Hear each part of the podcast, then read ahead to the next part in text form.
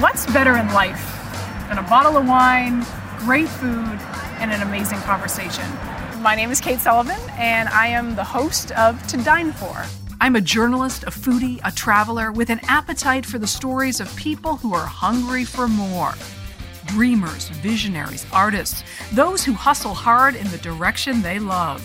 I travel with them to their favorite restaurant to hear how they did it. This show is a toast to them and their American dream. Thank you to the sponsors of To Dine For the podcast, American National and Spiritless. To Dine For the podcast is brought to you by American National, offering a broad suite of insurance solutions to protect what matters most to you. For 115 years, American National has remained committed to helping people and communities make a real difference in their lives. American National supports great local community organizations led by the kind of people you hear about on To Dine For people who are inspired to make a difference and inspire others in return. American National's philosophy is helping where it's needed helps us all. For a description of the American National companies, the products they write, and the states in which they're licensed, visit americannational.com/dine. Spiritless supports the conscientious cocktailer who wants to live fully but drink differently. Their signature Kentucky 74 is a distilled, non alcoholic spirit for your favorite bourbon cocktails. It's zero alcohol, zero guilt, and just 15 calories per serving. Whether you go completely spiritless or go halvesies with a foolproof bourbon to lower the ABV in your cocktail, you can get your bottle today at spiritless.com. Use promo code to dine for to get free shipping. Welcome to To Dine For the podcast, where we meet the world's most creative and innovative minds at their favorite restaurant. On today's podcast is ABC News journalist and author of 10% Happier, Dan Harris. You know, as it turns out, the good news about the human condition is that we're not stuck with our current traits like factory settings that are unalterable. We can work on them through meditation and other modalities. And so for me, I don't know how to quantify how much happier I am now, but it, it's a lot. Dan Harris is a veteran news reporter for ABC News. He's covered every imaginable story, including multiple war zones, mass shootings, and natural disasters. The intense and brutal pace of the news cycle caught up to him when he suffered a panic attack on air in 2004. It was that moment that changed his life forever and led him on a path even he couldn't imagine. Today, the author of 10% Happier is joining me to share his creation story and how he hopes to help you too. Thank you so much for being on this podcast. It's so nice to see you. Pleasure to be on. Thanks for having me. Uh, I'm really fascinated by uh, the point in time that we're having this conversation because I feel like it is uh, sort of meant to be, and I'm sure you're feeling that with your new business. Um, that people are more stressed, more anxious, more depressed, are dealing with more mental health issues than ever before. And the need for mindfulness and meditation has never been so great. So, where do we go from here, from this moment in time when, especially here we are, you know, days before uh, a political change in our country, um, after the Black Lives Matter reckoning? Uh, where do we begin? In terms of applying meditation or in terms of just how we conduct ourselves as a country? I would say, how do we personally cope? You know, I am an evangelist for meditation and increasingly just sort of an evangelist for pulling all of the levers possible for human flourishing. So can, that can include meditation, but also, you know, other no brainers like getting enough sleep and eating well and having um, positive relationships in your life, which I think is an often overlooked contributor to human happiness. I'm an evangelist of all for all those things, but I'm not a utopian, and I don't know that doing this is going to solve all of our problems either individually or collectively. Mm. I, you know, I think if everybody on the planet started to take these things seriously, yes, that would be a huge shift. Right. Uh, I just don't think that's likely to happen. That sounds a little dark, but I do think two things that are less dark. One is while taking care of your own mind, taking care of yourself is not going to automatically solve all of the towering problems we face, it will help you navigate them more skillfully mm-hmm. and it will help you so in terms of your own inner weather it will help you and that will lead to you being a more constructive player in the world mm-hmm. and i think a, if a not insignificant number of us do this that can change the course of history in a positive way so mm-hmm. i'm not a utopian but i think practically speaking if enough of us are getting saner it, it will have an impact. Right. I almost called this podcast a fork in the road because mm. even though I interview people at their favorite restaurants, I've found with a lot of creatives and innovators, it has been a fork in the road that has changed their life and it has led to something really incredible of what they created. And for you, it started with a panic attack on air. Can you describe that and what impact it had on your life? Yeah, I mean there have been many forks. It's like a, a table setting with an appetizer fork and a main an entree fork. Um, a lot of forks for you. yes, and there have been forks subsequent to the panic attack, um, but the panic attack was a major uh, fork in the road. I was on the air on Good Morning America back in 2004, so a while ago. I was in my early 30s at the time, and I was supposed to be anchoring the news updates. That's the per you know as a news anchor. Uh, we used to have people on morning television who anchored the headlines every morning.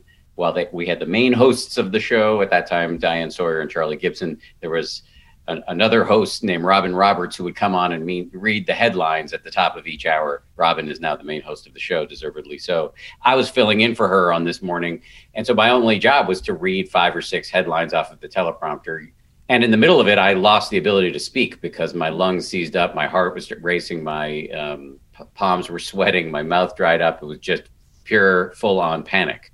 And after that, I went to a doctor to try to figure out what, what was going wrong. And he asked me a bunch of questions. And one of the questions was, Do you do drugs? Hmm. And I kind of sheepishly said, Yeah, I do.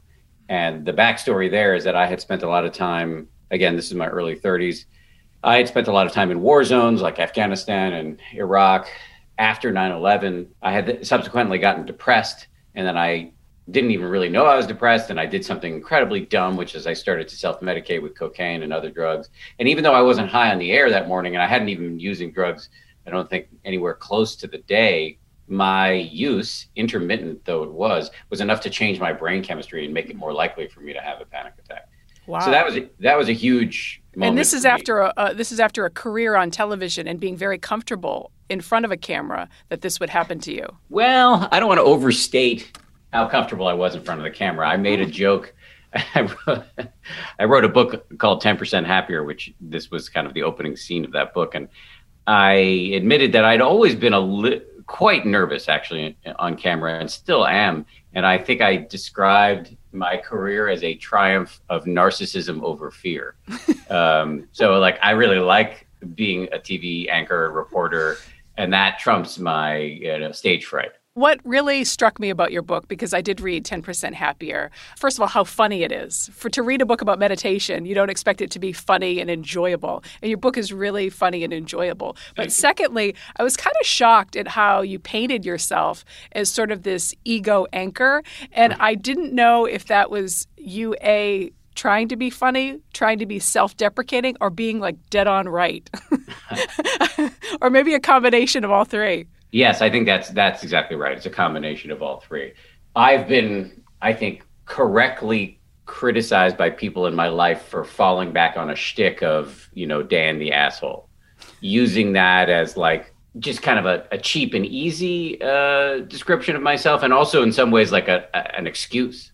Mm. And so I think there's some of that in the book. Mm-hmm. I also think it is true that I can be an asshole and uh and but so you say that, that, you say that quite a bit in the book but you're so funny and you're so self-deprecating in how you say it that you find it almost impossible to believe that that's who you really are mm. as a as a reader and so my question is did the intensity of the ambition the stress and the pace of the job it was like almost like this perfect storm you covering natural disasters and wars this perfect storm that led you to the moment of the panic attack yes i think yes. that's right Okay, because I feel like as a country, individually, everyone is going through something, and every it is a perfect storm of uh, situations for almost everyone right now. And so, let's begin at the beginning. If someone is hearing your story and hearing about this ego anchor who really had a change of heart, a shift in his life, it took a while, uh, but it was a dramatic shift. Where can they personally begin on a journey. I don't want to say a similar journey because every person's journey is unique, but where can they begin and walk towards a life of more mindfulness?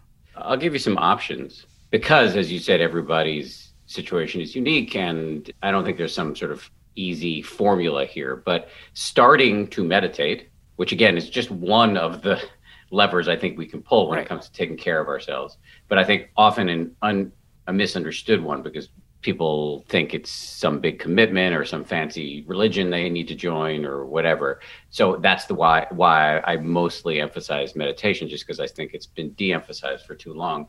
There are a bunch of ways you can start. One is just read a book about it, and you know I'm partial to mine, but there are many great ones. I'll I'll, I'll name another one called Real Happiness by Sharon Salzberg, and and the kind of meditation I'm talking about when I talk about meditation is mindfulness, which is derived from Buddhism, mm-hmm. but is thoroughly secularized, stripped of any metaphysical claims or religious lingo. And this is the kind of meditation that has been studied the most in the labs.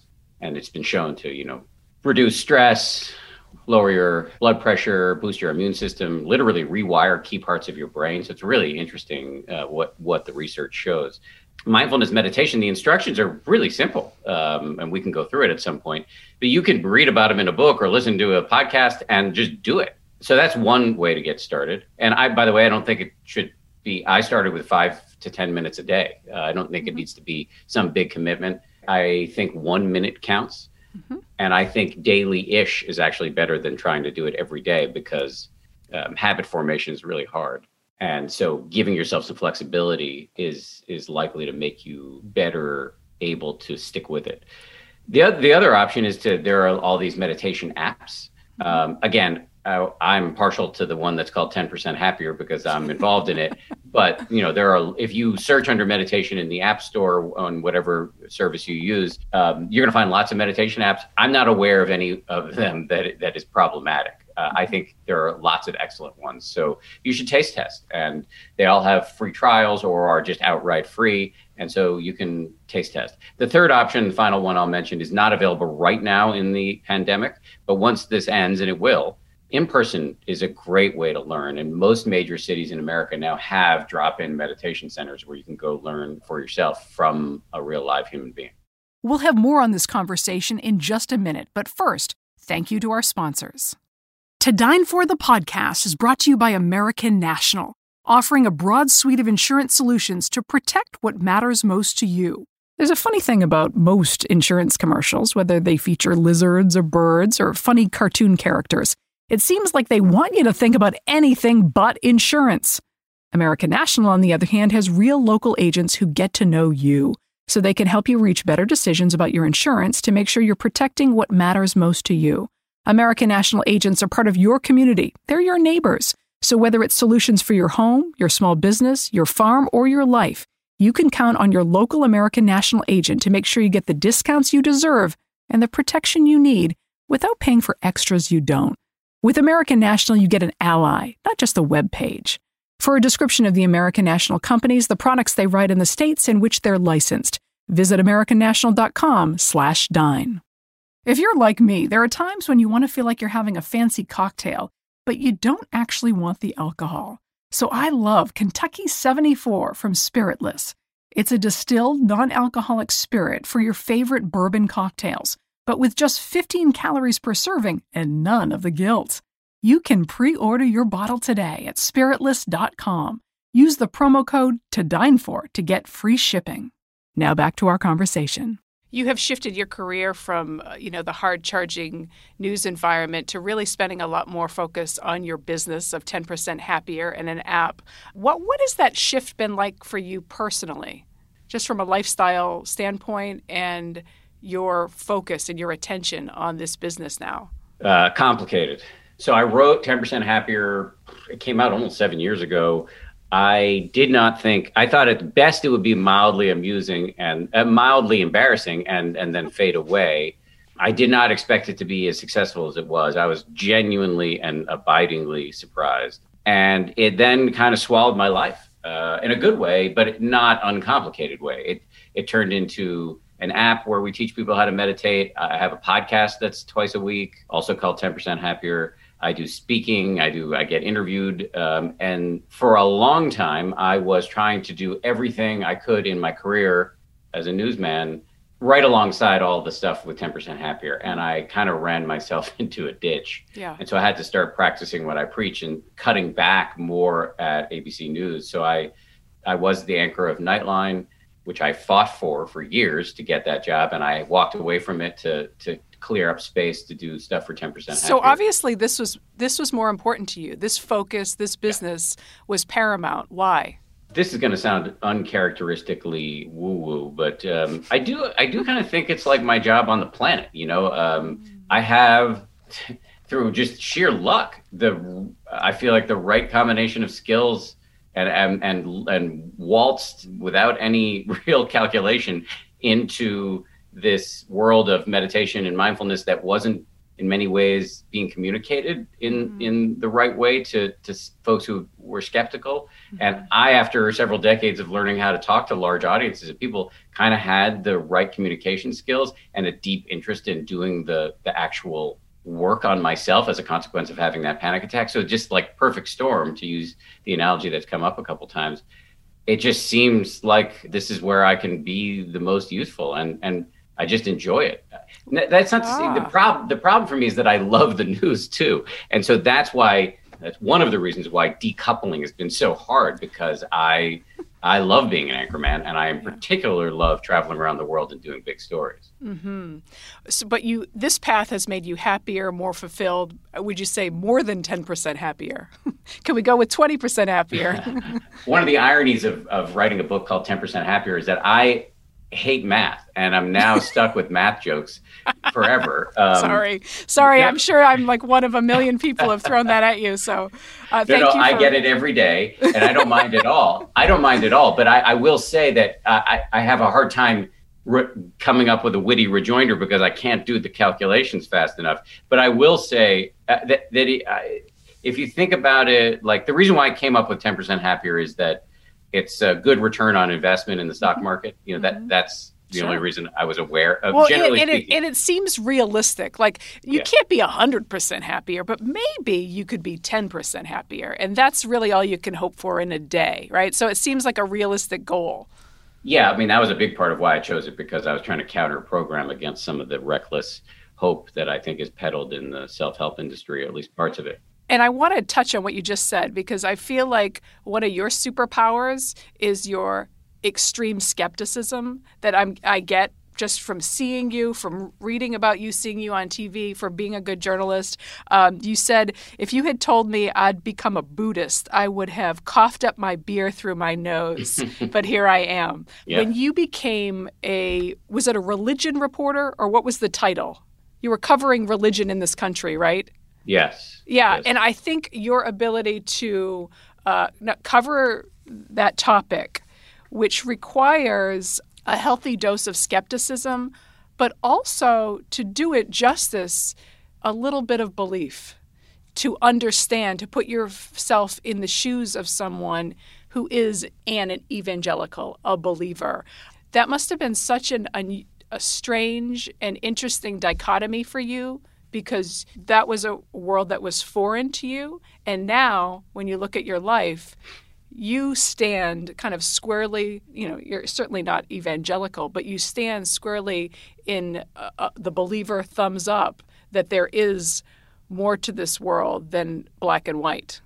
Well, first of all, I would say you're absolutely right that that I had been assigned to cover faith and spirituality by Peter Jennings. I think this was one of the things. It was so fortunate because it was one of the things that allowed me to be open minded enough to explore meditation because I learned how to have like a kind of I, I heretofore had been a kind of reflexive, unthinking atheist, uh, mm-hmm. hostile to religion. Um, getting to know a lot of people of faith who were really smart and and really interesting and great friends made me more of like a warm or curious agnostic.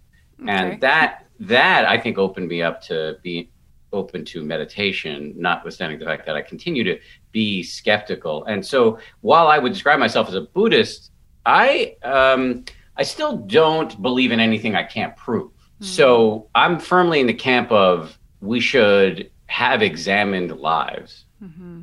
And for you, if that takes you to places where you know you're you're you find metaphysical claims to be compelling, I'm not going to try to disabuse you of those notions, but it's harder for me. It's a little bit hard for me, just as a, I, I would say, probably, you know, the child of of scientists, and I'm married to a scientist as well. And I was not good enough at math to do science myself, but I have a lot of respect for it, and I, I just have a lot. I can't really wag my finger and, and argue for things that I can't prove, but I don't get offended when other people do it. Mm-hmm. And the I, I think for people who come at meditation with that hard skepticism, your path into it would be the right path for that person. And that's a lot of people because mm. the people that are in your space, right, the Deepak Chopras, the Jay Shettys of the world, do not come at it with the skepticism that you have. And so I think people probably identify themselves with your hmm, what is this? You know, does this really shake out? And so, like, your ability to bring that to their lens would actually be a way in, a door in. And I'm sure you're nodding your head. You're probably like, yeah, this is what I was talking about when I said, I now feel this is my purpose. Yeah. Um, and that's why I was a little sheepish when I said it because it can sound a little cheesy. Um, right. But you know, there's a there's a lot of evidence that you know having purpose, having meaning in your life is correlated with happiness. And I felt like I was deriving a lot of meaning from journalism and continued to, but I, I think something came along that ultimately is probably more meaningful. I, I said that I, I, came up with 10% happier roughly because it seemed like a good, a realistic return on investment. But if you think about like the stock market, that 10% compounds annually. You know, it's always growing. Mm. And that I mm. think is what is on offer with meditation mm-hmm. or the pursuit of happiness generally. Mm. It, these are skills that we're building the ability to be self aware, the calm, kind. These are skills. They're not, you know, as it turns out, the good news about the human condition is that we're not stuck with our current traits like factory settings that are unalterable. We can work on them through meditation and other modalities. And so for me, I don't know how to quantify how much happier I am now, but it, it's a lot. Dan, you're sounding very hopeful and optimistic and not skeptical at all. What's going on? uh, I think it's in, it, it is a hope that is informed by skepticism and evidence. You know, there's there's just research to back up everything. You look at the brains of advanced meditators. There's been a lot of work done here. Their brains are different. Mm-hmm. Now, there's a question about of causality. Were their brains different, and therefore they're advanced meditators, or did their brains change because they do a lot of meditation. But if you look at novice meditators, their brains are changing too. So it seems to indicate that we can do a lot. The brain is plastic and the mind by extension can change. That's incredibly hopeful. And do you have to traditionally be seated, quietly thinking to meditate, or can there be other activities that are meditative that can have the same impact on the brain, like running, like tuning out when you're cycling? Is that also meditation? Well, as it turns out, the brain changes in response to everything we do. The brain is like it's been described as the organ of experience. So mm-hmm. if you learn how to play guitar, uh, guitar or violin, the areas of your brain associated with manual dexterity will change. Mm-hmm. So you're, you know, this is how you create habits. If you get in the habit of eating a bag of chips every day, like that, you're there are going to be neural pathways laid down mm-hmm. that make that uh, a tougher habit to break. The good news is the brain can change. So you can create new habits and then they get dug in. And then the 10% compounding effect can take place. Mm-hmm. So you can pick the upwards virtuous cycle or you can pick the downwards toilet vortex. It's up to you once you have the information and are taught how to do the practices. So for me, mm-hmm. that's incredibly hopeful. Do you have to be seated formally? No. I think it really helps to learn formal meditation practice because then you can apply it to your running, to your conversations, to your washing of the dishes.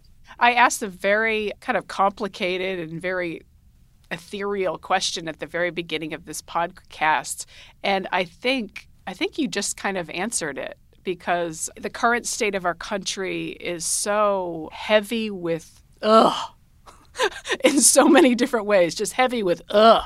And I think the idea, the very basic idea that change is possible for every single person is so hopeful and that we are not static. And I feel like that very woo woo concept is hope itself. Yes, I agree. That's what I was, I think, probably unskillfully trying to point toward that you, there are a couple of levels here. You can take care of yourself, that will make you better equipped to engage successfully. And so that's a source of hope. And then also to know that if you can change, other people can too. Mm-hmm. And mm-hmm. it's I again, I'm not a utopian. I don't think this is going to you know ha- change overnight, but change is possible. Mm-hmm. Unfortunately, it can go in either direction. Can, things can things and people can change for the worse too. But we all have responsibility for our own minds, and we can change the way we are in the world, and that is not for you to step away from a career that you love, that you have ambition for, that you work so hard for, um, signals how much you care about 10% happier. Um, I kind of referenced the big vision for what's next. Uh, what are you working on, and, and, where do you see this going? During the so there are a bunch of parts of this, but uh, I would say uh, one of the big focus areas of focus for me is is my podcast. Uh, going into the pandemic ten months ago, was like a once a week affair. Now it's two and a half times a week actually, and so and the audience has really grown. And I think that's because people are searching and confused and scared right now, and and so that continuing to build that is a big deal. And we're going to start launching more podcasts hosted by different people and attacking different mm. areas within this space. Mm-hmm. The 10% Happier app is growing all the time and thinking about new content we create within the app. So, for example, we have courses on how to create healthy habits, how to have better relationships. We're about to launch a bunch of courses on anxiety, and we have stuff on stress. So, things like that are really important. And then I'm writing a new book, and it'll probably be out in two years. But I, for me, the biggest area of focus for me professionally is finishing this book, which will be a sequel to the first one. Well, I can't wait to read it. It's funny because when I was official, when I first started to talk to your folks, hoping to set something up, I wanted to do it at your favorite restaurant. And um, you know, with the COVID and the pandemic, that didn't happen. But I believe it was one of the Jean Georges ABCV. Yes. Was the one? Is it still? Is that still your favorite restaurant? Well, I haven't been there in nearly a year, but yes, oh. uh, there were two restaurants uh, I'm a vegan, and I, I hesitate to say that because people assume. Uh, I think people often have a negative reaction to it. I know I used to because as soon as somebody said they were a vegan around me, I thought they were judging me. But I'm a very non-judgmental vegan. My son and wife are committed carnivores, and I uh, it's all good. I cook bacon for my kid. It's not a big deal. I just don't eat animal products personally for the most part. So there were two restaurants in New York City that were my favorites. One was called Nix, N-I-X. Unfortunately, that closed during the oh, pandemic. Mm. And then ABCV, which is a Jean Georges restaurant, is just an incredible restaurant. And, and I can take people who are like really into meat and and they can get they can be happily fed there. Yes, the, just their the focus on fresh produce and what they what he's able to do with the vegetables is mm-hmm. mind blowing. I know that that experience would have been awesome and it would have helped to tell your story. Um, but I really appreciate your time today, Dan, and um, I wish you the best of luck with 10% Happier. Thank you. Thanks for having me on. I really appreciate it. Thanks for listening to To Dine For the podcast. For more information on the show, the guests, and the podcast, head to todinefortv.com. You can find us on Instagram at To Dine For TV and Facebook at To Dine For with Kate Sullivan. Thanks to the sponsors of To Dine For the podcast, American National and Spiritless. Special thank you to producer and sound editor John Golner. To the loyal followers of this program, cheers! Stay hungry and stay inspired. I'll see you back at the table soon.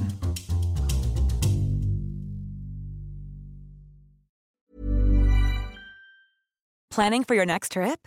Elevate your travel style with Quince. Quince has all the jet setting essentials you'll want for your next getaway, like European linen, premium luggage options, buttery soft Italian leather bags, and so much more. And is all priced at 50 to 80% less than similar brands. Plus, Quince only works with factories that use safe and ethical manufacturing practices. Pack your bags with high-quality essentials you'll be wearing for vacations to come with Quince. Go to quince.com slash pack for free shipping and 365-day returns. Planning for your next trip? Elevate your travel style with Quince. Quince has all the jet-setting essentials you'll want for your next getaway, like European linen, premium luggage options, buttery soft Italian leather bags, and so much more. And is all priced at 50 to 80% less than similar brands. Plus, Quince only works with factories that use safe and ethical manufacturing practices. Pack your bags with high-quality essentials you'll be wearing for vacations to come with Quince. Go to quince.com/pack for free shipping and 365-day returns.